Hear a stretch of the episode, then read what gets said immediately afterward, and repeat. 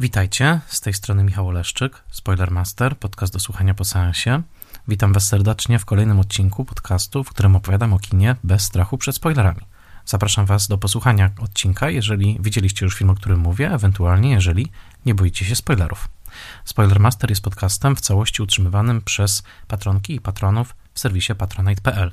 Jeżeli jesteście zainteresowani wsparciem podcastu i chcecie zapoznać się z progami wsparcia, zapraszam na patronite.pl łamane przez Spoilermaster. Spoilermaster jest i pozostaje podcastem darmowym w szerokim dostępie, którego misją jest szerzenie wysokojakościowej wiedzy o kinie. Jego przygotowanie wiąże się z dużą ilością pracy, dlatego dziękuję wszystkim moim patronkom i patronom, a zwłaszcza patronkom i patronom imiennym. Wymienię ich. To Michał Hudoliński ze strony Gotam w deszczu, Agnieszka Egeman, Odi Henderson, Beata Hołownia, Anna Jóźwiak, Tomasz Kopoczyński, Bartek Przybyszewski, autor bloga Liczne Rany Kłute, na którym przeczytać można m.in. o kinie, komiksie, internecie i telewizji, Konrad Słoka, Mateusz Stępień, blog Przygody Scenarzysty ze znakomitymi analizami scenariuszowymi, a także Fundacja Wasowskich, poświęcona popularyzacji i archiwizacji twórczości Jerzego Wasowskiego. Im wszystkim serdecznie, serdecznie dziękuję, a Was zapraszam na dzisiejszy odcinek, w którym opowiem o filmie pod tytułem Wpływ Księżyca z roku 1987. W oryginale tytuł tego filmu brzmi Monstrak. Film wyreżyserował Norman Jewison i otrzymał on trzy Oscary w roku 1988 dla najlepszej aktorki, Cher dla najlepszej aktorki drugoplanowej, Olimpii Dukakis i dla najlepszego scenariusza oryginalnego autorstwa Johna Patricka Shanleya. Jest to jeden z moich ulubionych filmów wszechczasów i ulubiona komedia romantyczna wszechczasów. Ten gatunek, który bardzo lubię, jest tutaj reprezentowany przez film bardzo oryginalny, który jednak pod wieloma względami trzyma się żelaznych reguł tego czasami pogardzanego gatunku. Opowiem Wam dzisiaj o drodze, jaką ten film przebył, zanim rozbłysł na ekranach świata, zanim otrzymał trzy Oscary. Opowiem o ludziach, którzy go tworzyli i opowiem o nieprawdopodobnej, komicznej i romantycznej jednocześnie wizji z bardzo głębokim podłożem kulturowym, którą udało się koniec końców stworzyć. Jest to jeden z tych odcinków omawianych przeze mnie w cyklu Spoiler Master Classic, o którym mogę szczerze powiedzieć, że kocham ten film. To jest film, który towarzyszy mi już od bardzo długiego czasu. Widziałem go wiele, wiele razy, ale dopiero teraz postanowiłem się z wami nim podzielić, dlatego że niedawno postanowiłem sam dowiedzieć się o nim trochę więcej, właśnie o jego kontekstach powstania. No i efektem jest ten odcinek. Mam nadzieję, że zachęci on was do obejrzenia wpływu księżyca. No, ale oczywiście zakładam, że film już widzieliście, jeżeli podejmujecie to ryzyko, aby słuchać dalej odcinka najeżonego spoilerami. Moonstruck, dosłownie e, oszołomieni księżycem. To e, film, którego źródeł należy szukać oczywiście przede wszystkim w doświadczeniach i wrażliwości scenarzysty, którym w tym przypadku jest John Patrick Shanley, ale bardzo istotne są tutaj osoby wszystkich współtwórców. Każdy z tych wybitnych, wybitnych e, ludzi wniósł coś bardzo swojego, bardzo szczególnego do tego filmu i dzisiaj chciałbym pokazać wam, jak w kalejdoskopie, a może raczej w takim systemie rozszczepiających światło pryzmatów powstaje zupełnie nowa jakość, zupełnie nowa barwa. Właśnie dzięki temu, że wzięły w tym filmie udział osobowości tak barwne, tak różne, jak Cher, Nicolas Cage, Olympia Dukakis, Norman Jewison i wielu, wielu innych. Ale zacznijmy od początku.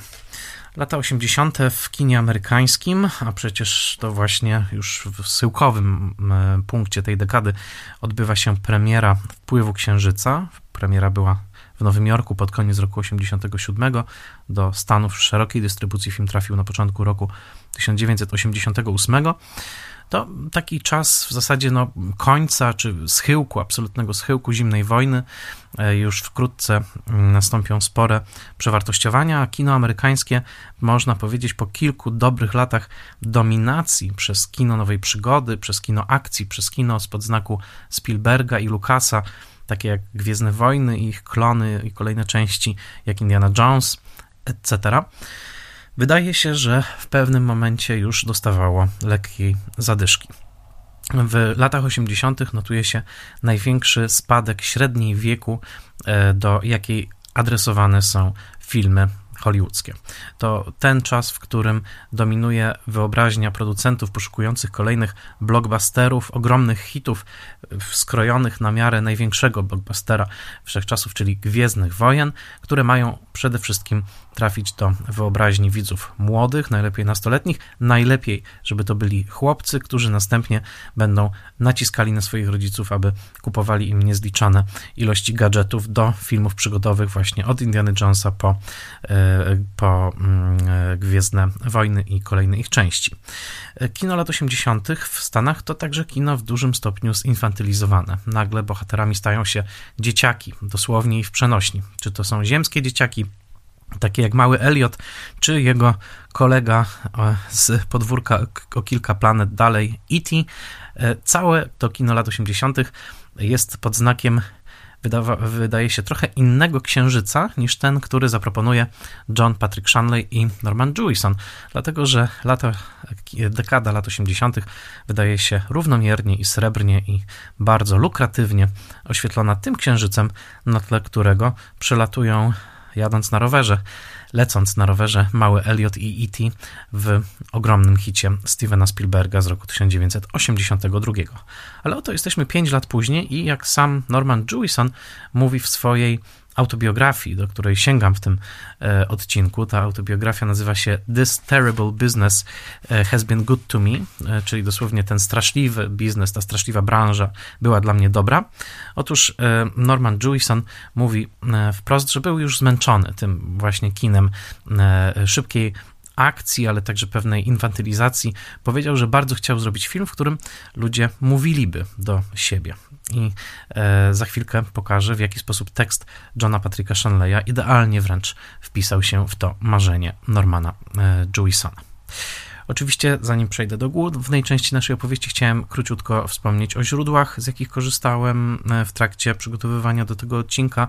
Przede wszystkim jest to wspomniana autobiografia Normana Jewisona, czyli This Horrible Business Has Been Good to Me, a także wydanie wpływu Księżyca Moonstruck na dysku Criterion Collection, e, które ukazały się stosunkowo niedawno, dopiero kilka miesięcy temu i które serdecznie polecam wszystkich tych, którzy są zainteresowani kolekcjonowaniem Blu-rayów. Odsyłam do mojego odcinka właśnie na ten temat. E, e, budowanie kolekcji Blu-ray, tak nazywa się ten odcinek. Ponadto korzystałem z y, książki Jarosława Włodarczyka Księżyc w nauce i kulturze Zachodu z tekstu Marcy J. Citron pod tytułem An Honest Contrivance Opera and Desire in Moonstruck a także jak zawsze z niezawodnej y, amerykańskiej, anglojęzycznej y, Wikipedii.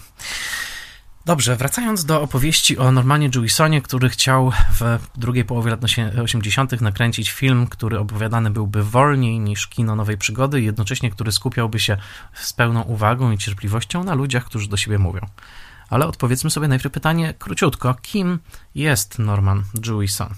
Ten wciąż żyjący i obecnie już bardzo sędziwy, bo liczący sobie lat 95 niemalże, twórca kanadyjski urodził się w Toronto w roku 1926 i na etapie wpływu Księżyca, czyli roku 87, był już niesłychanie uznanym twórcą. Często brany za Amerykanina, często brany także za Żyda, mimo że nie był ani Amerykaninem, ani Żydem. Y, był takim rodzajem reżysera, gentlemana, reżysera, który zarówno w swoich wspomnieniach, jak i we wszelkich wywiadach, które z nim oglądałem, zawsze pokazuje dwie rzeczy, które wbrew pozorom nie są tak częste w filmowym świadku, mianowicie ogromną klasę i ogromne poczucie smaku. To znaczy, ten człowiek, który w swojej karierze reżyserował filmy bardzo różne, od filmów akcji po musicale i komedie młodzieżowe, za każdym razem, kiedy wypowiada się o kinie, wypowiada się w sposób który bezbłędnie pozwala odczytać jego dobry smak, poczucie tego, że on wie, co lubi, wie, dlaczego to lubi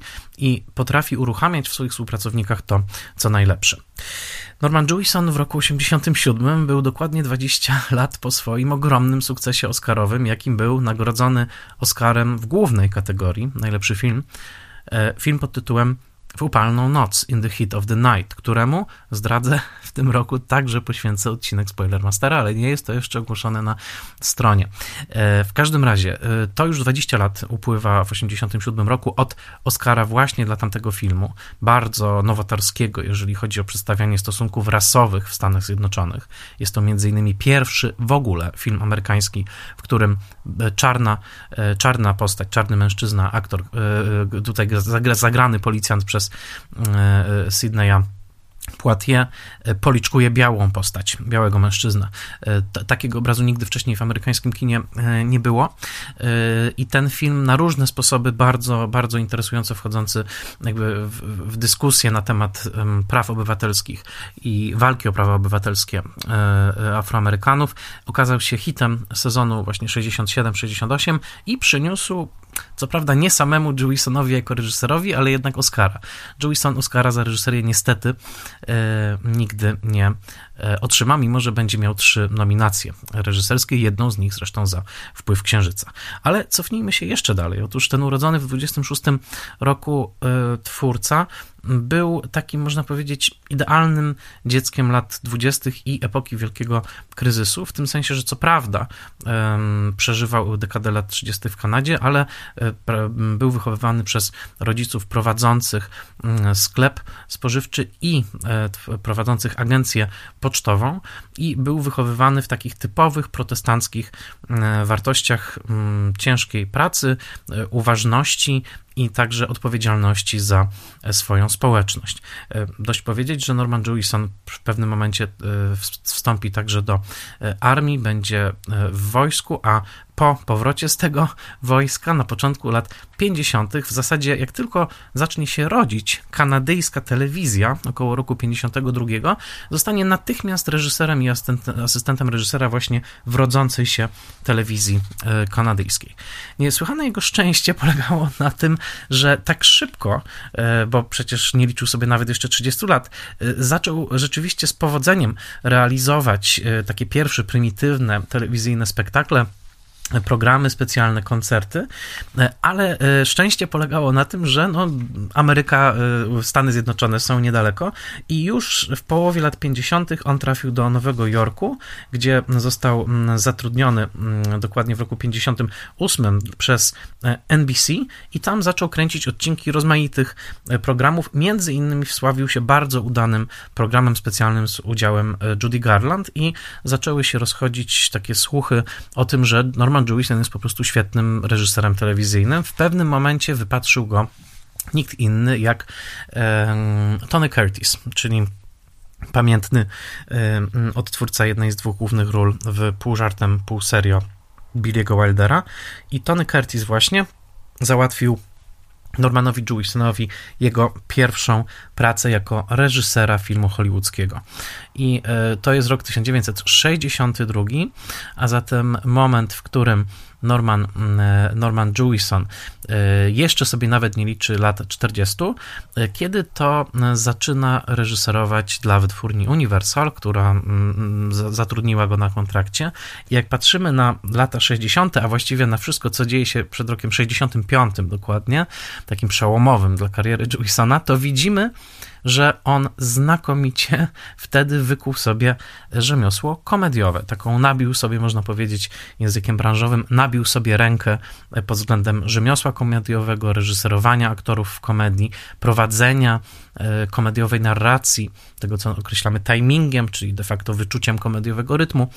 To wszystko e, było e, od początku bardzo silnie mm, częścią warsztatu Jewisona i on właśnie ten warsztat szlifował i to na przykładzie takich filmów, które po latach nie wydają się najlepsze. To są takie mm, farsy z Doris Day, właśnie z Tonym Curtisem, z e, Jamesem Garnerem, które, e, w które obfitowało kino lat 60., zwłaszcza kino sprzed roku 67, sprzed Wielkiego Przełomu, Bonnie i Clyde, o którym mówiłem tutaj w osobnym odcinku poświęconym Bonnie i Clyde, mianowicie takich komedii erotycznych, fars erotycznych, korzystających z jednej strony z ogromnego zamieszania obyczajowego, jakie już buzowało pod skorupą konserwatywnego amerykańskiego społeczeństwa w połowie lat 60., a z drugiej strony oczywiście coraz to bardziej rozpychających cenzorskie dyby, w jakie kino amerykańskie wciąż wówczas jeszcze było zakute dosyć mocno. I takie filmy właśnie jak 40 mm, funtów kłopotów, czy The Thrill of It All,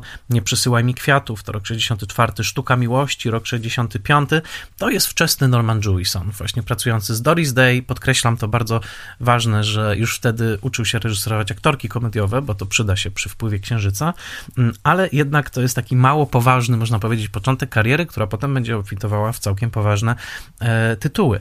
Kluczowym, takim przełomowym w zasadzie filmem dla niego e, jest film pod tytułem The Cincinnati Kid, z film taki właściwie dramat mm, hazardowy, chciałoby się powiedzieć, z roku 65. No i oczywiście e, para filmów, które wchodzą rok po roku, 66 i 67, to znaczy Rosjanie nadchodzą, w oryginale The Russians Are Coming, The Russians Are Coming, taki film zimnowojenna komedia o inwazji Sowietów na Stany Zjednoczone, ale utrzymana w, w duchu takiego, no, spróbujmy się porozumieć, takim koncyliacyjnym jednak, oraz absolutnie kluczowy film, pierwsze jego arcydzieło, to znaczy film pod tytułem e, w upalną noc. I to jest rok 1967. I jeżeli spojrzymy na ten początek kariery, na tych kilka bardzo intensywnych lat, od razu zrozumiemy, że z jednej strony Jewison ma znakomite wyczucie komediowe i szlifuje je cały czas, a z drugiej strony objawia pewną ambicję socjologiczną, takiego no, kogoś, kto chce podejmować ważne tematy. Rasizm w Stanach w roku 1967 to chyba był najważniejszy temat, jeżeli chodzi właśnie o walkę o prawa obywatelskie, więc yy, no, zimna wojna, prawda, konflikt sowiecko-amerykański także, to z kolei właśnie Rosjanie nadchodzą, Rosjanie nadchodzą, a zatem mm, bardzo ambitny reżyser pod względem tematycznym, jednocześnie ze znakomitym yy, takim sznytem komediowym. I oczywiście teraz nie będę streszczał dalszej kariery e, aż e, e, Jewisona. Powiem tylko, że bardzo istotne jest to, że jest to jeden z bardziej wszechstronnych reżyserów hollywoodzkich, który w następnych latach zawsze będzie pracował przy interesujących projektach, przy dobrze dobranych, ciekawych projektach, mm, oryginalnych, mm, bardzo sięgających po rozmaite konwencje gatunkowe. I tak jak mówię, za każdym razem, zwłaszcza kiedy czyta się tę jego autobiografię This Horrible Business Has Been Good to Me, widać jakieś takie, ja bym to określił jako nieprawdopodobnie takie osadzone moralne, estetyczne, czysto ludzkie centrum tego człowieka. On rzeczywiście, jak spojrzy się zresztą na jego karierę, to widać, że i jako edukator, i jako fundator szkoły filmowej w Kanadzie, później oczywiście, właściwie w roku 88, czyli tuż po wpływie Księżyca, ale e, jako taki człowiek, który no, skupiał wokół siebie ogromną ilość talentowanych ludzi i często o niebywale bujnych temperamentach, ale potrafił za każdym razem właśnie tą siłą swojego gustu, swojego przekonania artystycznego poprowadzić ich dokładnie w tym kierunku, w jakim należało ich poprowadzić i zaprezentować coś bardzo wysokojakościowego. No bo dość wymienić takie tytuły jak Skrzypek na dachu, rok 71, prawda? Jeden z bardziej znakomitych, świetnie zrealizowanych musicali filmowych. Dość powiedzieć o Jesus Christ Superstar, o rock operze, której sfilmowanie pośrodku izraelskiej pustyni w takim hipisowskim kluczu do dzisiaj robi ogromne wrażenie inscenizacyjne. Ten nisko w sumie budżetowy musical do dzisiaj wygląda po prostu świetnie, że nie wspomnę o filmach e, takich już mniej znanych, jak chociażby Fist, poświęcony e, postaci inspirowanej Jimmy Hoffą. Tutaj odsyłam do odcinka Spoilermastera poświęconego właśnie Jimmy Hoffie. Tam mówię o tym filmie Fist z mm, Sylwestrem Stallone, czy inne filmy, w których podejmował istotne tematy społeczne, jak chociażby jego wielki powrót do tematu rasizmu w Stanach, czyli Opowieść żołnierza z roku 1984, to też zresztą nominacja za najlepszy film do e, Oscara. E, a także e, wciąż istniejący w tej twórczości jak złota nitka, taka prze, prze, przetykająca tę tkaninę, od czasu do czasu wyłaniająca się ponownie, predylekcja do komedii. E, między innymi na film pod tytułem Najlepszy Przyjaciele z roku 1982, słynny film, którego bohaterami są, jest para scenarzystów, znaczy to jest na podstawie scenariusza Barry'ego Levinsona i Valerie Curtin, więc taki, no zawsze gdzieś tam komedia sobie w, w kąciku siedziała przycupnięta w tej filmografii i jego poczucie humoru zawsze jakby czekało, żeby się ujawnić. No i mogę powiedzieć, że w żadnym filmie nie ujawniło się tak wspaniale, jak właśnie we wpływie Księżyca, który okazał się, nie waham się tego e, słowa użyć, komediowym arcydziełem, arcydziełem, w którym Jewison używa jednocześnie swojego ogromnego talentu do e, pewnej, powiedziałbym, takiej, takiego powściągliwości, jeżeli chodzi o, um, zwłaszcza jeżeli chodzi o tempo rozgrywania akcji, ale z drugiej strony, w którym uruchamia cały swój warsztat reżysera komediowego, który nie boi się wydobywać z aktorów ról ocierających się chwilami o, o karykaturę, ale nigdy nie przekraczające pewnej grubości kreski, a z drugiej strony to, co właśnie mówiłem o wyczuciu komediowym, tempie, e, tutaj w rytm operowy, dlatego że opera właśnie będzie mm, w wpływie księżyca pewnym głównym wyznacznikiem zarówno tempa, tematu, jak i swoistej tonacji, o której za chwilkę. Ale takim właśnie twórcą już utytułowanym, a jednocześnie niesłychanie wszechstronnym, który dał się poznać od samych najlepszych stron, chciałoby się powiedzieć, był Norman Jewison w połowie lat 80. Wspaniale, że stery wpływu księżyca trafiły właśnie w jego ręce, ale zanim te stery mogły w ogóle ruszyć, no to był oczywiście scenarzysta John Patrick Shanley. Teraz należy mu, jemu się parę słów. Shanley, urodzony w Nowym Jorku, e, młodszy o 20 lat od, e, Jewisona, dorastał w dzielnicy East Bronx i co prawda sam pochodził z rodziny, która miała pewne i tradycje, i upodobania inteligenckie. Trzeba powiedzieć, że jego matka na przykład zachęcała go do tego, żeby pisał poezję, e, nie zniechęcała go od, te, od tego, ale sam wychowywał się w dzielnicy, która słynęła no, z dużych e, e, niepokojów na tle społecznych i była uważana raczej za tak zwaną złą dzielnicę, właśnie wtedy, kiedy on dorastał. Jednocześnie była to dzielnica, w której bardzo silne były wpływy irlandzkie, on pochodził z irlandzkiej rodziny, i włoskie. Jak sam John Patrick Shanley mówi e, w różnych materiałach i także w mm, książce, o której mówię, to znaczy o auto, w autobiografii Normana Jewisona, albowiem to właśnie Shanleya Jewison wybrał na autora przedmowy do tej książki. Shanley był zawsze zafascynowany kulturą amerykańskich Włochów, Włochów nowojorskich, którzy w jego irlandzkich oczach jawili się jako jednocześnie bardziej zmysłowi, bardziej nieskrępowani, posilający się o wiele smaczniejszą i wyrazistszą kuchnią, o wiele bardziej odważni i bezpośredni w kwestiach mówienia o seksualności niż jego irlandzka rodzina i spędzał niesamowicie dużo czasu we włoskich domach, dlatego że, jak sam mówi, widział tam wszystko to, czego w irlandzkich domach amerykańskich nie było. To znaczy właśnie pewną dezynwolturę, jeżeli chodzi o zachowanie przy stole, zachowanie rodzinne i takie duże też rozerotyzowanie tej kultury, coś co w przypadku Irlandczyków było e, o wiele bardziej stłumione mm, i, i przede wszystkim, jak także wspominał, cudowną kuchnię i kolorowe, wspaniałe ubrania, e, to znaczy taki, można powiedzieć, zmysł pewien modowy, który w społeczności włoskiej zawsze kwitł bardziej niż w irlandzkiej. A zatem Shanley, można powiedzieć, honorowy Włoch, albo przynajmniej Irlandczyk rozkochany w tych włoskich klimatach, wchłaniał te różne elementy i one dały o sobie znać właśnie we wpływie księżyca. Ale Shanley jest też ciekawym przypadkiem z innego powodu.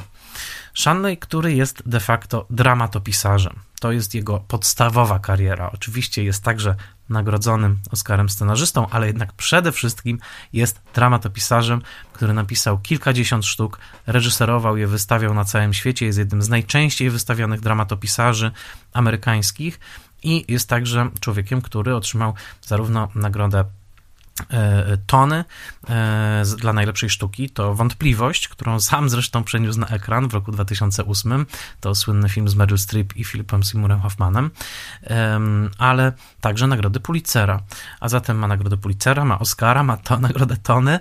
Jest to niesłychanie utytułowany, wspaniały dramatopisarz, który ma świetne wyczucie właśnie dramaturgii, postaci, kolorytu i dialogu, ale jak sam o sobie mówił, nie był urodzonym scenarzystą. Mówi wprost: Byłem urodzonym dramatopisarzem. Wiedziałem, jak konstruować sztuki. Jeszcze w liceum, liceum imienia kardynała Spellmana, do którego uczęszczał, wystawiał sztuki. Wystawił m.in. Cyrano de Bergeraca, którego uwielbiał dlatego, że bohaterem głównym był poeta, a on sam widział się wówczas jako poetę. I także chłonął dramaturgię broadwayowską. Między innymi ogromne wrażenie zrobiło na nim przedstawienie Cudotwórczyni, sztuki, która później będzie zrealizowana jako film przez Artura Pena. Ale jak sam mówił, nie byłem urodzonym scenariopisarzem. Nie, nie rozumiałem do końca, na czym polega scenariopisarstwo. Mm, Shanley Co ważne, także doświadczył takiej dla mnie osobiście najbardziej romantycznej, romantycznego elementu nowojorskiego życia, bardzo charakterystycznego właśnie dla 60., 70., 80. jeszcze, mianowicie był częścią nowojorskiej bohemy. Bohemy, chciałoby się powiedzieć cyganerii. Tutaj już pierwszy dzwoneczek tytułu opery Pucciniego, która oczywiście odgrywa dużą rolę we wpływie księżyca i to nieprzypadkowo, ale o tym za chwilę. Mianowicie Shanley, który pochodził no, de facto z klasy robotniczej, czy takiej niższej, niższej klasy średniej. Shanley, któremu oczywiście marzyło się, żeby być no, tym nagradzanym dramatopisarzem, żeby zarabiać i utrzymywać się właśnie z pisania. Otóż Shanley nie mógł tego robić przez wiele lat, ze względu na to, że po prostu nie miał że tak powiem, odłożonego i odziedziczonego kapitału, który innym e, wielu bardzo pomógł w zbudowaniu kariery literackiej. Shanley tego nie miał i przez długi czas, także po krótkiej służbie wojskowej, którą odbył, utrzymywał się z pracy fizycznej. Był e,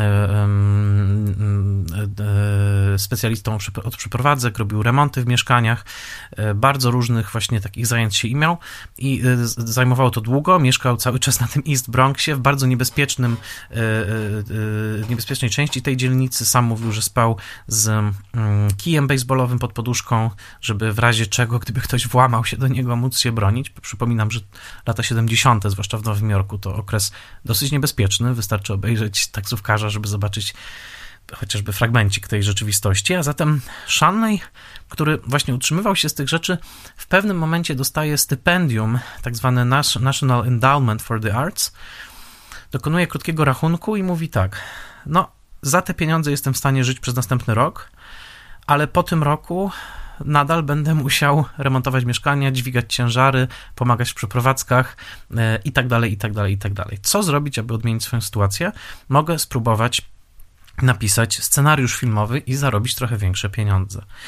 W tym sensie Shanley, który doświadcza może nie nędzy, ale jednak takiego życia właśnie no, prekaryjnego w takiej spo, społeczności pisarzy, dramatopisarzy nowojorskich. On wówczas też uciężcza na kursy na NYU, ukończy je w tak, takim kierunku teatr edukacyjny. On po prostu marzy, żeby dokonać pewnego skoku od tej właśnie bytowania właściwego członkowi bohemy do bytowania komuś z bardziej e, e, stałym gruntem finansowym pod, pod nogami. I z tego między innymi bierze się jego ogromna artystyczna transformacja, której on doświadcza, jak sam mówi, na przełomie lat 70. i 80., mianowicie John Patrick Shanley, ten, że tak powiem, opruszony pyłem z mieszkań, w których zeskrobywał farbę i w których malował i tak dalej, ten młody człowiek z mm, farbą za paznokciami, który wieczorami wracał do domu umęczony po to, żeby pisać godzinę i potem po prostu spać, on mówi, e, że największym objawieniem było dla niego, kiedy zrozumiał, że źródłem, takim budulcem, materiałem jego sztuk, jego tekstów, jego scenariuszy przyszłych powinno być nie to, co on sobie wymyśli, e, w sensie e, odległych punktów odniesienia, takich jak Cyrano de Bergerac chociażby, nie to, co fascynowało go w lekturach egzotycznych, które czytał chociażby europejskich przez całe życie, tylko powinien zbudować swoją sztukę z własnego budulca własnego życia. Innymi słowy, to, czego jak sam mówi, przez całe życie się wstydził, czyli właśnie ten East Bronx, ta dzielnica bardzo silnie naznaczona etnicznie, ten e, wielogłos nowojorskich głosów, w których kaleczone słowa rozmaitymi akcentami, czy to bruklińskimi, czy to właśnie z Bronxu, no, odchodzą jednak daleko od idealnej angielszczyzny standardowej. On zrozumiał, że to jest moja siła, że to właśnie powinienem eksplorować i jak sam mówi, zaczął budować pewne uniwersum Nowego Jorku, w którym zaludniającymi postaciami były, byli ludzie, których Shanley znał, melodia języka to była melodia, którą on sam słyszał na ulicach Nowego Jorku, a e, miejsca, które pojawiają się w jego sztukach, to miejsca, które sam odwiedza. I powoli zaczął tworzyć swój swoją wizję, tak, patrzeć przez swoje szkiełko na Nowy Jork, który zna najlepiej. I pierwszym jego scenariuszem zrealizowanym, zresztą w tym samym czasie, co Wpływ Księżyca, jest Dzielnica Pięciu Narożników. Taki niezależny brytyjski film sfinansowany swoją drogą przez jednego z Beatlesów, George'a Harrisona, który jest takim portretem wielokrotnym Bronxu w latach 60., właśnie mm, w takim, w takim momencie przełomu kulturowego, właśnie u progu kontrkultury. Five Corners, bo tak się nazywał ten film, był pierwszym scenariuszem Shanleya, który trafił do realizacji i w tym samym czasie już robiło się im głośno, także dzięki jego sukcesom powoli na Broadwayu. I Sally Field, aktorka, która wówczas już była po drugim Oscarze za e, miejsca w sercu, postanowiła, że Shanley, ponieważ podobało jej się to, co on robił właśnie z tą etnicznością nowojorską, z tą tożsamością e, kogoś zawieszonego między klasą robotniczą, jakimś takim marzeniem o, o, o życiu mm, przynależącym do dziedziny wielkiej sztuki, mm, zwróciła się do niego i rozmowa z Sally Field zaowocowała procesem artystycznym, którego finałem jest właśnie Wpływ Księżyca. To był tekst, który powstawał niejako z myślą o Sally Field do roli głównej. Ten tekst nazywał się wówczas jeszcze The Bride and the Wolf, czyli dosłownie e, narzeczona i wilk, e, albo oblubienica i wilk. Ten tytuł później zmieni Norman Jewison, twierdząc, że y, widownia pomyślałaby, że będzie to horror, jeżeli tak film by się nazywał. Chyba jednak słusznie, poza tym Monstruck to rzeczywiście piękny tytuł. Mm, I, i, I właśnie Shanley postanowił napisać ten tekst, zaludniając go postaciami z tego właśnie włoskiego Nowego Jorku, który tak dobrze poznał. Umieścił akcję w, na Brooklynie. Bohaterowi są niemalże wyłącznie etniczni Włosi, swoją drogą w filmie zagrani tylko częściowo przez etnicznych Włochów. I cała akcja rozgrywa się, co bardzo ważne, nie tylko pod Wielkim Księżycem Nowojorskim, który w niemalże magiczny sposób wpływa na postaci tego, tej komedii czy komediodramatu, ale także w cieniu włoskiej kultury jako takiej, a zwłaszcza w cieniu gigantów opery, czyli właśnie tej sztuki, która w tradycji włoskiej bardzo silnie cementuje klasy społeczne, zasypuje wręcz można powiedzieć różnice klasowe, dlatego że operę w, we Włoszech konsumują zarówno ci z najwyższych pięter społecznych, jak i ci z najniższych. Opera jest rzeczywiście takim, taką sztuką, która e, e, po, zasypuje, która przekracza podziały klasowe we Włoszech.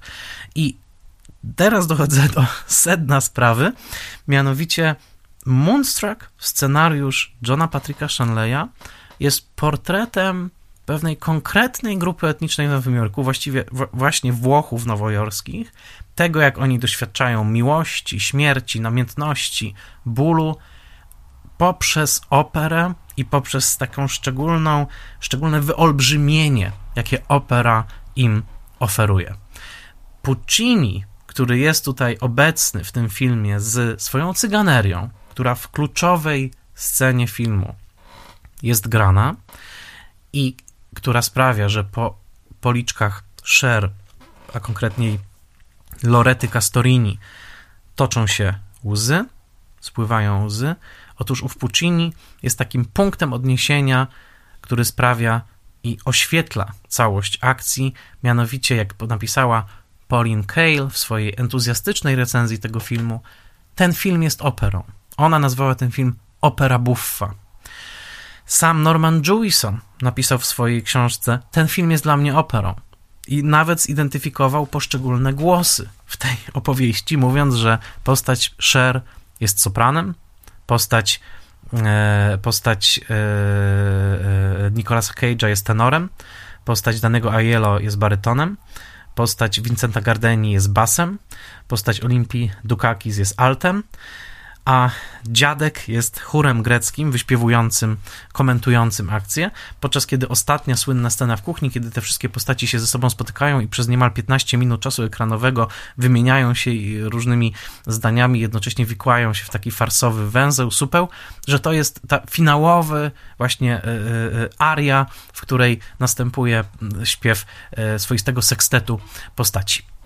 Innymi słowy, zarówno Norman Jewison patrzył na ten film jako na film operowy, sam mówił, że nie tylko Puccini króluje na ścieżce dźwiękowej, nasycając także kompozycje oryginalne Dicka Hymana, który specjalnie zaaranżował muzykę w tym filmie, żeby ona brzmiała operowo, ale także Puccini i zwłaszcza Cyganeria patronuje całemu temu filmowi cały film jest rozegrany na wysokim diapazonie emocji. I teraz ważne jest oczywiście krótkie streszczenie. Mianowicie film opowiada o włoskiej rodzinie, przede wszystkim o włoskiej kobiecie około 37-38 lat, Loretcie Castorini, która jest wdową. Od dwóch lat jej pierwszy mąż zginął pod kołami autobusu. Ona jest przekonana o tym, że prześladuje ją pech ponieważ oświadcza się jej mężczyzna grany przez danego Aiello, którego ona co prawda nie kocha, ale którego nawet toleruje, postanawia, że owszem, wyjdzie za niego, a pod, tylko pod warunkiem, jeżeli ten ślub będzie właściwy, jeżeli od, odbędzie się zgodnie z wszelkimi e, zasadami i wszelkimi regułami tego, jak śluby powinny wyglądać. Loretta jest przekonana, że zdradziła swoją kulturę. Wychodząc za męża pierwszego w ratuszu, rezygnując z ceremonii kościelnej, oderwała się niejako od sfery zwyczaju, obyczaju, rytuału, religii, wartości, które były tak ważne dla pokolenia jej rodziców, a przede wszystkim jeszcze dziadków i pradziadków, którzy przybyli do Stanów Zjednoczonych, domyślamy się zapewne około wieku wcześniej. Zdjęcie tych dziadków zresztą przyozdabia mieszkanie rodziny Castorinich, rodziny, którzy, która jest niebywale zamożna już na tym etapie, dlatego że ojciec rodziny jest hydraulikiem. Może się to wydawać w pewnym momencie zabawne, ale hydraulicy zarabiają znakomicie w Stanach Zjednoczonych, zresztą w Nowym Jorku także bardzo. I tutaj jest jasne, że no, rodzina Castorinich dokonała bardzo udanego awansu do klasy średniej amerykańskiej, nowojorskiej, no, że wystarczyło to mniej więcej 100 lat, żeby od chłopów sycylijskich przejść do właścicieli dużego domu na Brooklynie i pełnego bezpieczeństwa finansowego. Być może nieprzypadkowo film y, i Loretta, Loretta jest księgową, y, a nieprzypadkowo również większość postaci w tym filmie wykonuje takie y, prace, które wydają się w pierwszym momencie bardzo przyziemne, ale, ale z drugiej strony to są prace, które przychodzą, przynoszą stały dochód. Otóż Ronnie jest piekarzem, ona jest właśnie księgową, jej ciotka prowadzi sklep, ojciec jest hydraulikiem. To jest takie właśnie solidne przywiązanie do fachu, które popłacało przez bardzo, bardzo długi czas w Stanach Zjednoczonych, właśnie w tym okresie, kiedy USA zasysało tych imigrantów, tak jak tych dziadków, których tam widzimy na ścianie, tych właśnie chłopów w zasadzie sycylijskich, którzy przyjechali do Stanów. No i oto w niecały wiek później wnuczka, prawnuczka, może praprawnuczka jest już znakomicie usytuowaną w tej amerykańskiej klasie średniej kobietą. Ale jak, jak widać, gnębi ją poczucie winy. Gnębi ją poczucie winy, że w jakimś sensie sprzeniewierzyła się właśnie temu, tej pokoleniowej tradycji, a zatem jej drugi ślub będzie już właściwy, będzie w kościele, odbędzie się zgodnie z wszelkimi zasadami, ale i przesądami, które gdzieś tam jeszcze sięgają właśnie sycylijskiej przeszłości. I taki jest punkt wyjścia tego filmu. Loretta postanawia, że wyjdzie za mąż bez miłości, ale zgodnie z zasadami. I tutaj ujawnia się brat brat postaci danego Aiello, czyli właśnie Rony, grany przez szalonego 23-latka Nicolasa Cage'a, także z rodziny włoskiej, Coppola, prawda, to jego stryj, e, który przypomina Loretcie, nie, twoja najważniejsza lojalność to nie jest lojalność wobec tradycji, to nie jest lojalność wobec sztywnych zasad. Twoja największa lojalność leży tam, gdzie bije twoje serce. Rony Castorini, który uwielbia operę, na którego, e, który co prawda jest piekarzem, ale właśnie na ścianach e, mieszkania, którego widnieje piękny portret Verdiego i którego gramofon cały czas odtwarza muzykę operową. Otóż Rony Castorini przypomina Loretcie, nie, twoja, twoja główna lojalność to jest przede wszystkim wierność Twoim emocjom. Jesteśmy na ziemi po to, aby odczuwać emocje, aby dawać się im porywać, aby dawać się porwać miłości. Co z tego, że masz za chwilę wyjść za mojego brata? Nie kochasz. Pokochaj mnie, bądźmy razem. Przecież widzisz, że wybucha między nami namiętność. I to jest de facto temat wpływu księżyca. Główne pytanie: czy Loretta ulegnie Ronemu, ulegnie namiętności, czy raczej wybierze opcję bezpieczeństwa i powrotu do takiej, można powiedzieć, bardzo zbutwiałej, niemalże tradycyjnej formuły, jaką by oferował jej e, e, wybranek mm, ze sceny pierwszej. Rony zabiera Lorettę do Metropolitan Opera. Ona nie wie, gdzie to jest. Mówi, where's the Met? Czyli gdzie jest dosłownie Metropolitan Opera. Norman Jewison powiedział, że to był jeden z najmniej wiarygodnych elementów tego scenariusza dla niego. Dla niego każdy nowojorczyk, nawet księgowa z Brooklynu wie, gdzie jest Metropolitan Opera, ale to, że te słowa padają są dosyć istotne. Loretta nie była jeszcze nigdy w operze, tymczasem piekarz Rony chodzi tam regularnie.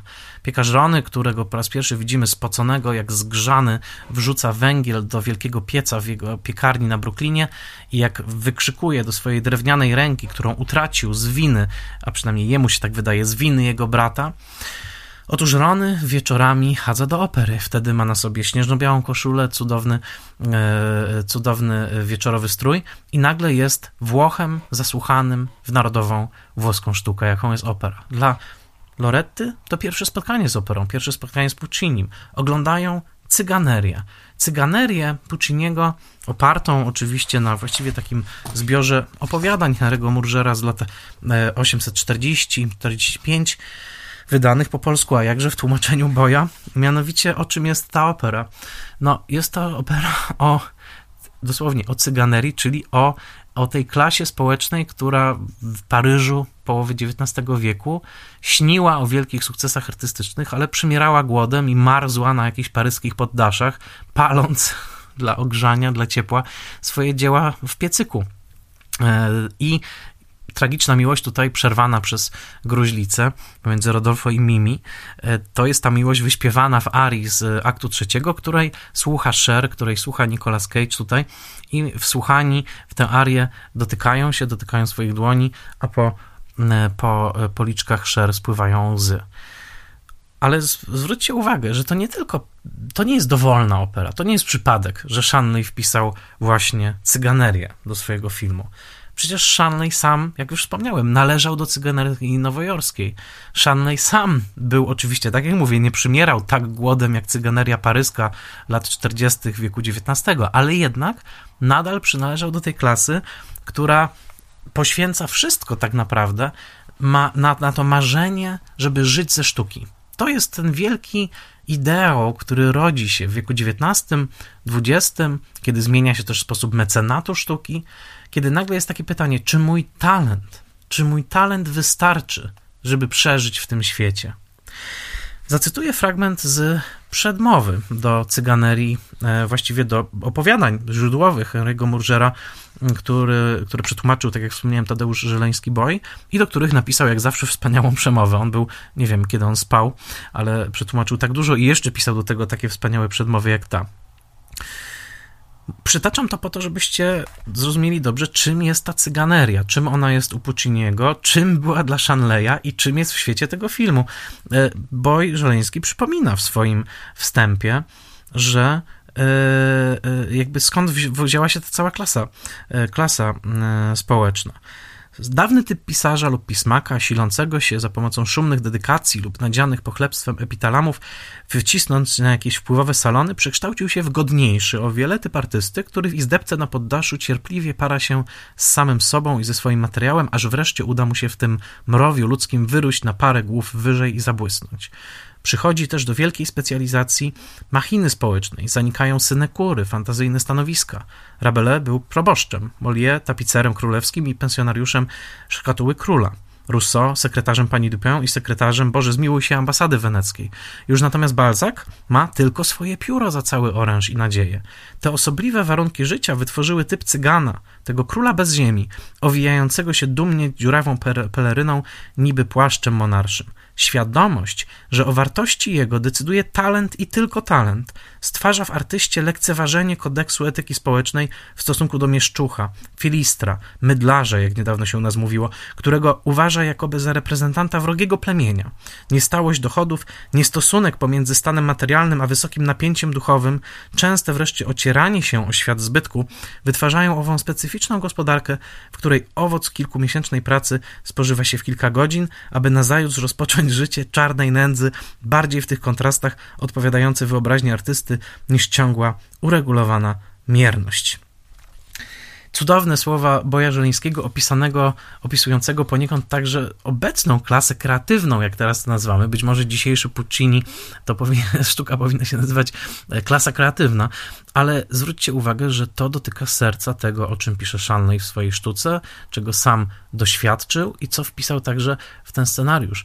Mianowicie pewnego napięcia, między życiem, no właśnie, owego filistra, mydlarza, chciałoby się powiedzieć wręcz hydraulika, takiego jak ojciec głównej bohaterki, który powoli sobie uciułał, zagospodarował pewien majątek i dostał się do zamożnej klasy średniej, a tym Ronym, który jest właśnie piekarzem, ale któremu marzy się coś o wiele więcej, ponieważ jest tak naprawdę artystą. I teraz Loretta i Ronnie jadący na Manhattan, siadający w fotelach Metropolitan Opera, po to, aby usłyszeć głos Pucciniego z przeszłości, z roku 869, przypomnieć sobie, kim są jako Włosi, kim, do jakiej tradycji odwołują się, jak bardzo romantyczna jest to tradycja właśnie ukazująca owych cyganów, e, chciałoby się powiedzieć, w tym, oczywiście w znaczeniu bohemy, artystów, którzy są w stanie poświęcić wszystko po to tylko, aby być autentycznymi, żeby sformułować jedno zdanie, jeden wiersz, jeden mały traktacik filozoficzny, który nie tylko zabrzmi prawdziwie, ale który będzie zgodny z ich wewnętrzną prawdą. O tym jest cyganeria Pucciniego i o tym w pewnym sensie jest wpływ księżyca. Księgowa, która w pewnym momencie zakochuje się w bezrękim piekarzu rozmiłowanym w Puccinim.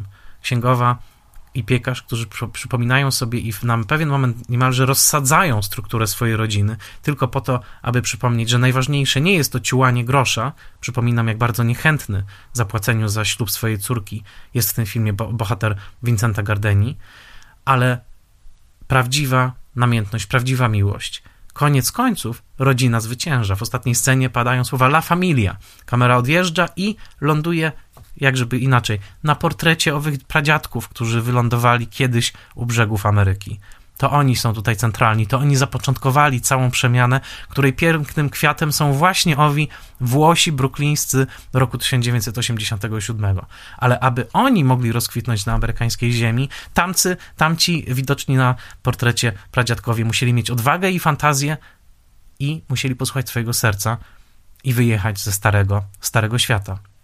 Pod tym względem Wpływ Księżyca, owa sztuka napisana przez Irlandczyka o Włochach, jest tak naprawdę sztuką o Ameryce.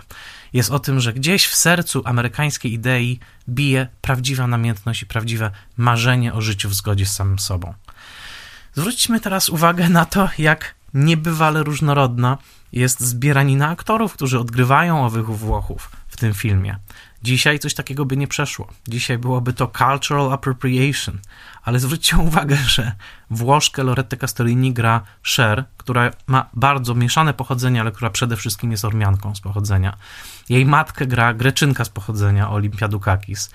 E, e, z kolei w dziadka wciela się tutaj Rosjanin z pochodzenia, mianowicie Fiodor Szałapin junior, syn być może najwybitniejszego rosyjskiego śpiewaka operowego wszechczasów, czyli Fiodora Szałapina, e, e, pochodzący ze znakomitej rosyjskiej rodziny, wygnanej z Rosji przez e, rewolucję, który przez całe życie występował w rozmaitych filmach, tutaj już niemalże stuletni w tym, w tym wpływie Księżyca, no przesadziłem, 82-letni, ale reprezentujący Ros Rosję, de facto stary, stary świat.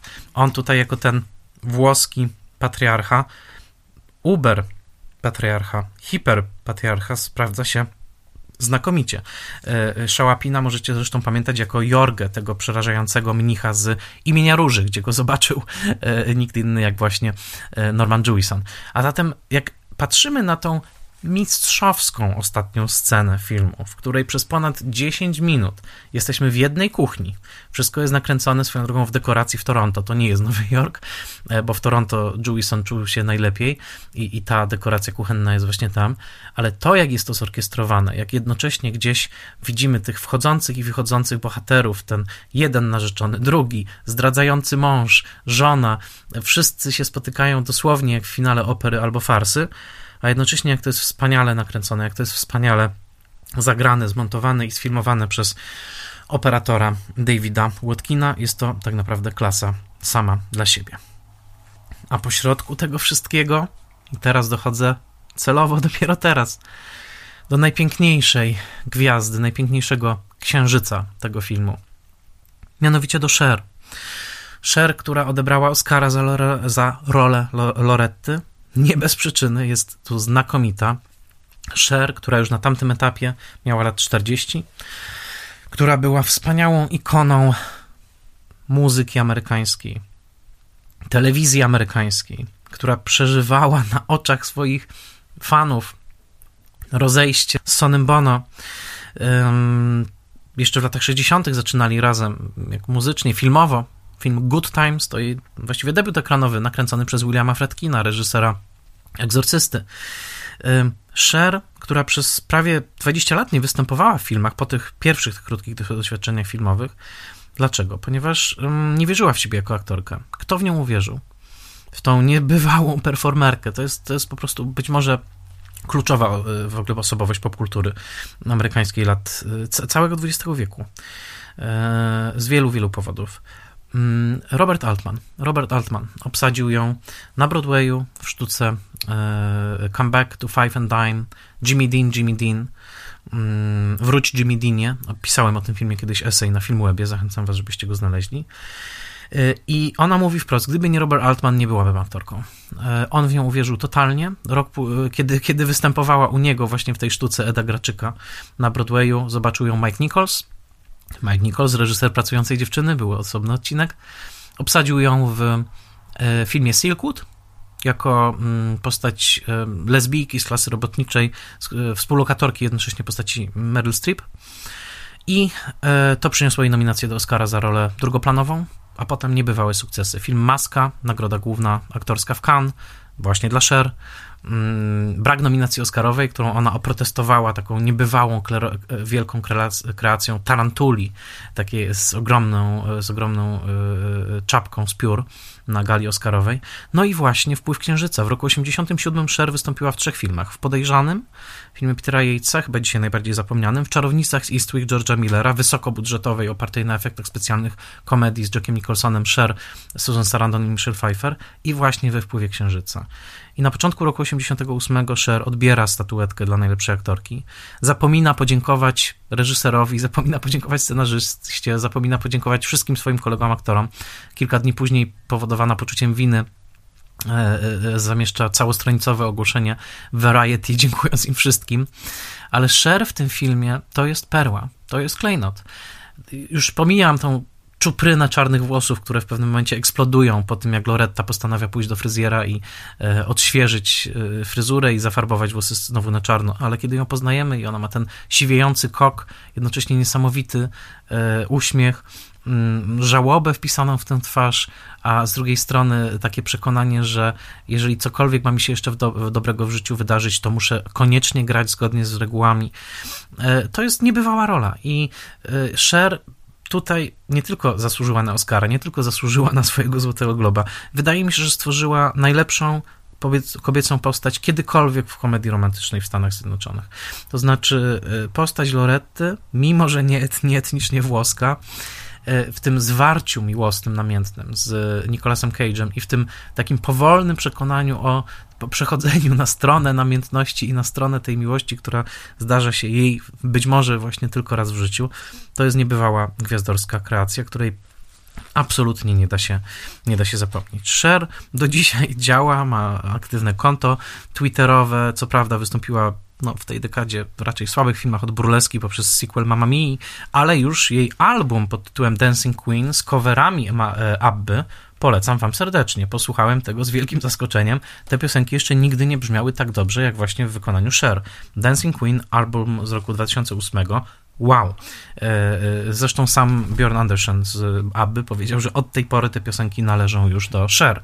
Więc byłem tutaj w szoku, że ona potrafiła dokonać tylu transformacji i, i, i zagrać właśnie w tak absolutnie różnych filmach, nagrać tyle różnych albumów i uważam, że perłą w koronie tej niebywałej aktorki jest właśnie film jest właśnie film e, Moonstruck. Wracając na sam koniec do sceny, która tak cudownie wieńczy ten film, właśnie do tej sceny zbiorowej, to jest scena o rodowodzie teatralnym. Tutaj widzimy właśnie pióro Shanleya, ale jest nakręcona cudownie filmowo. Była to najtrudniejsza scena w realizacji, wymagająca bardzo wielu prób. Niektórzy aktorzy nie chcieli w niej grać, dlatego że twierdzili, że mają za mało dialogu. to przypadek danego Aiello i mm, Nicolasa Cage'a. W pewnym momencie Jewison doprowadził do, celowo doprowadził do kryzysu, kiedy oni zaczęli wrzeszczeć na siebie i w tym momencie on powiedział, siadamy i gramy i tak na tej emocji tego zagra, to zagrali. Po latach Sher bardzo mu za to podziękowała.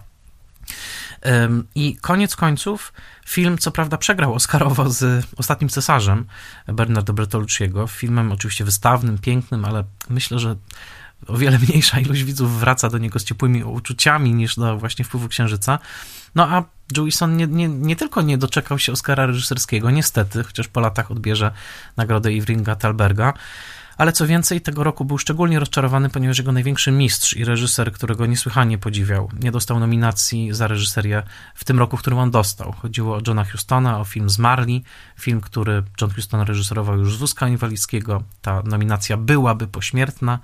E, Jewison powiedział, że Zmarli to było arcydzieło Hustona, jeden z najlepszych filmów, jaki widział w życiu i powiedział, że czuł się trochę nieswojo, że on jest w tej piątce, a Hustona tam nie ma nie zasugerował taktownie, kto, kogo z tej piątki można by trochę wyrzucić, żeby go tam, żeby go tam nie było, ale to już oczywiście, mm, oczywiście inna, e, inna historia.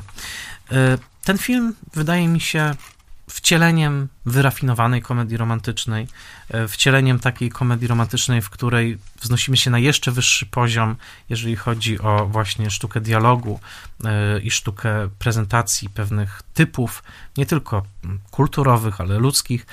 I po latach oglądany ten film naprawdę za każdym razem mnie absolutnie uwodzi. Piękno języka, jakim oni się posługują, ta melodia e, bruklińskiego akcentu, a jednocześnie fakt, i do tego zmierzam na sam koniec, że każda z postaci w tym filmie jest ekscentryczna. Nie ma nikogo zupełnie normalnego. Czy to będzie właśnie Loretta ze swoimi idiosynkrazjami, czy to będzie postać danego Aiello, czy ten śmieszny clown w postaci e, Johnego, Johna Mahoney, który gra e, profesora e, odrzucanego regularnie przez swoje studentki w knajpie Grand Ticino, zresztą prawdziwej knajpie włoskiej, do której uczęszczał latami Shanley ten cudo, to chyba jest najpiękniejsze, co można o tym filmie powiedzieć, że John Patrick Shanley w tym swoim marzeniu, żeby stać się prawdziwym broadwayowskim e, dramatopisarzem, żeby stać się amerykańskim autorem pisanym przez wielkie A, wyszedł z tego wschodniego Bronxu, zinternalizował cały Nowy Jork, który znał, stworzył swój wyobrażony Nowy Jork, zawiesił nad nim piękny księżyc, przepuścił to wszystko przez swoją fascynację kulturą włoską i pokazał na to, że Włosi mają jakiś szczególny kontakt ze źródłami swojej kultury i potrafią zapłakać na Puccinim nawet wtedy, kiedy nie wiedzą, gdzie jest Metropolitan Opera. To wszystko jest naprawdę niesamowite. A w samym filmie nie tylko cudowna La Familia, ale właśnie ów księżyc. Ów księżyc, o który zapytałem wspaniałego profesora i przez pewien moment także mojego kolegę mówię to z ogromną wdzięcznością, e, współprowadzącego seminarium na mm, Wydziale Artes Liberales Uniwersytetu Warszawskiego profesora Jarosława Wodarczyka, autora rewelacyjnej książki Księżyc w kulturze i nauce Zachodu, a właściwie księżyc w nauce i kulturze Zachodu. Zapytałem go o to, czy to, co widzimy tutaj na ekranie, to jest tak zwany superksiężyc, ten taki bardzo, bardzo duży księżyc. E, nie udało mi się mm, ze względów czasowych zaprosić profesora tutaj, żebyśmy o tym porozmawiali, ale on odpisał mi cudownie i zezwolił na zacytowanie. Drogi panie Michale, dziękuję za przypomnienie tego filmu. Nic nie wskazuje na to, by chodziło tu o superksiężyc w rozpowszechnionym obecnie znaczeniu, chyba że w innych fragmentach jest o tym mowa, choć z całą pewnością mamy tutaj do czynienia z pełnią i raczej księżycową iluzją. Tarcza księżyca w pełni blisko horyzontu, nad budynkami, wydaje się o wiele większa niż jest w rzeczywistości. Ale w tym wydaniu to bardziej dukat poetów i zakochanych, jak pisała Magdalena Samozwaniec. A propos filmowego księżyca w pełni, nie wiem jakimi sztuczkami posługują się operatorzy, by pokazać w kadrze księżyc w pełni, ale kiedy robią to tak, że widać plamy na tarczy, z rozbawieniem dokonuje klasyfikacji na portrety zgodne z rzeczywistością i fałszywe. Trzeba pamiętać, że tarcza księżyca wygląda inaczej na niebie północnym, a inaczej na południowym. Tymczasem zdarzają się księżyce południowe na niebie północnym i vice versa. To tyle jeszcze dodatku e, od profesora Jarosława Wodarczyka, a ja serdecznie polecam jego książkę Księżyc w naturze i kulturze zachodu, właściwie Biblia księżycowa, z której dowiecie się absolutnie wszystkiego, co zawsze chcieliście wiedzieć o księżycu, ale o co baliście się, e, baliście się zapytać. Zostawiam was ostatnią sceną Moonstruck. Wyobraźcie sobie, albo wróćcie pamięcią do tego cudownego kuchennego stołu, gdzie siedzi Ormianka, Greczynka, Rosjanin, Włosi. Reżyseruje to Kanadyjczyk, często brany za Żyda, a jednak protestant. Nad tym wszystkim rozlega się muzyka e, Pucciniego w ostatnich momentach. A na sam koniec włączcie sobie na Spotify'u piosenkę Dec Amore Dina Martina, która otwiera Moonstruck, która wprowadza w cudowny nastrój, którą Jewison wprowadził w ostatnim momencie, żeby ten film otwierała. Chciał, żeby otwierała e, e, pierwsze, pierwsze momenty z cyganerii, ale zrozumiał, że to wysyła zły sygnał w stronę widzów, sugerując pewne poważne dzieło. Jemu zależało na tonie komediowym. Posłuchajcie sobie Dec Amore, włączcie sobie playlistę, jest cała playlista Moonstruck na Spotify'u i przede wszystkim wracajcie okresowo do tego filmu, bo ten film każe nam zadać sobie za każdym razem takie pytanie właśnie o to, kim jesteś, o twoją tożsamość, o to, jak twoja tożsamość ma się w stosunku do tradycji, z której wyrastasz, tutaj właśnie ta opera, i przede wszystkim, czy potrafisz jeszcze odpowiadać na wezwanie księżyca z góry i wezwanie drugiego człowieka przed tobą. Serdecznie Was pozdrawiam. Mam nadzieję, że odcinek się Wam podobał. Obejrzyjcie sobie ponownie Moonstruck albo posłuchajcie którejś z piosenek Cher. Do usłyszenia już za tydzień.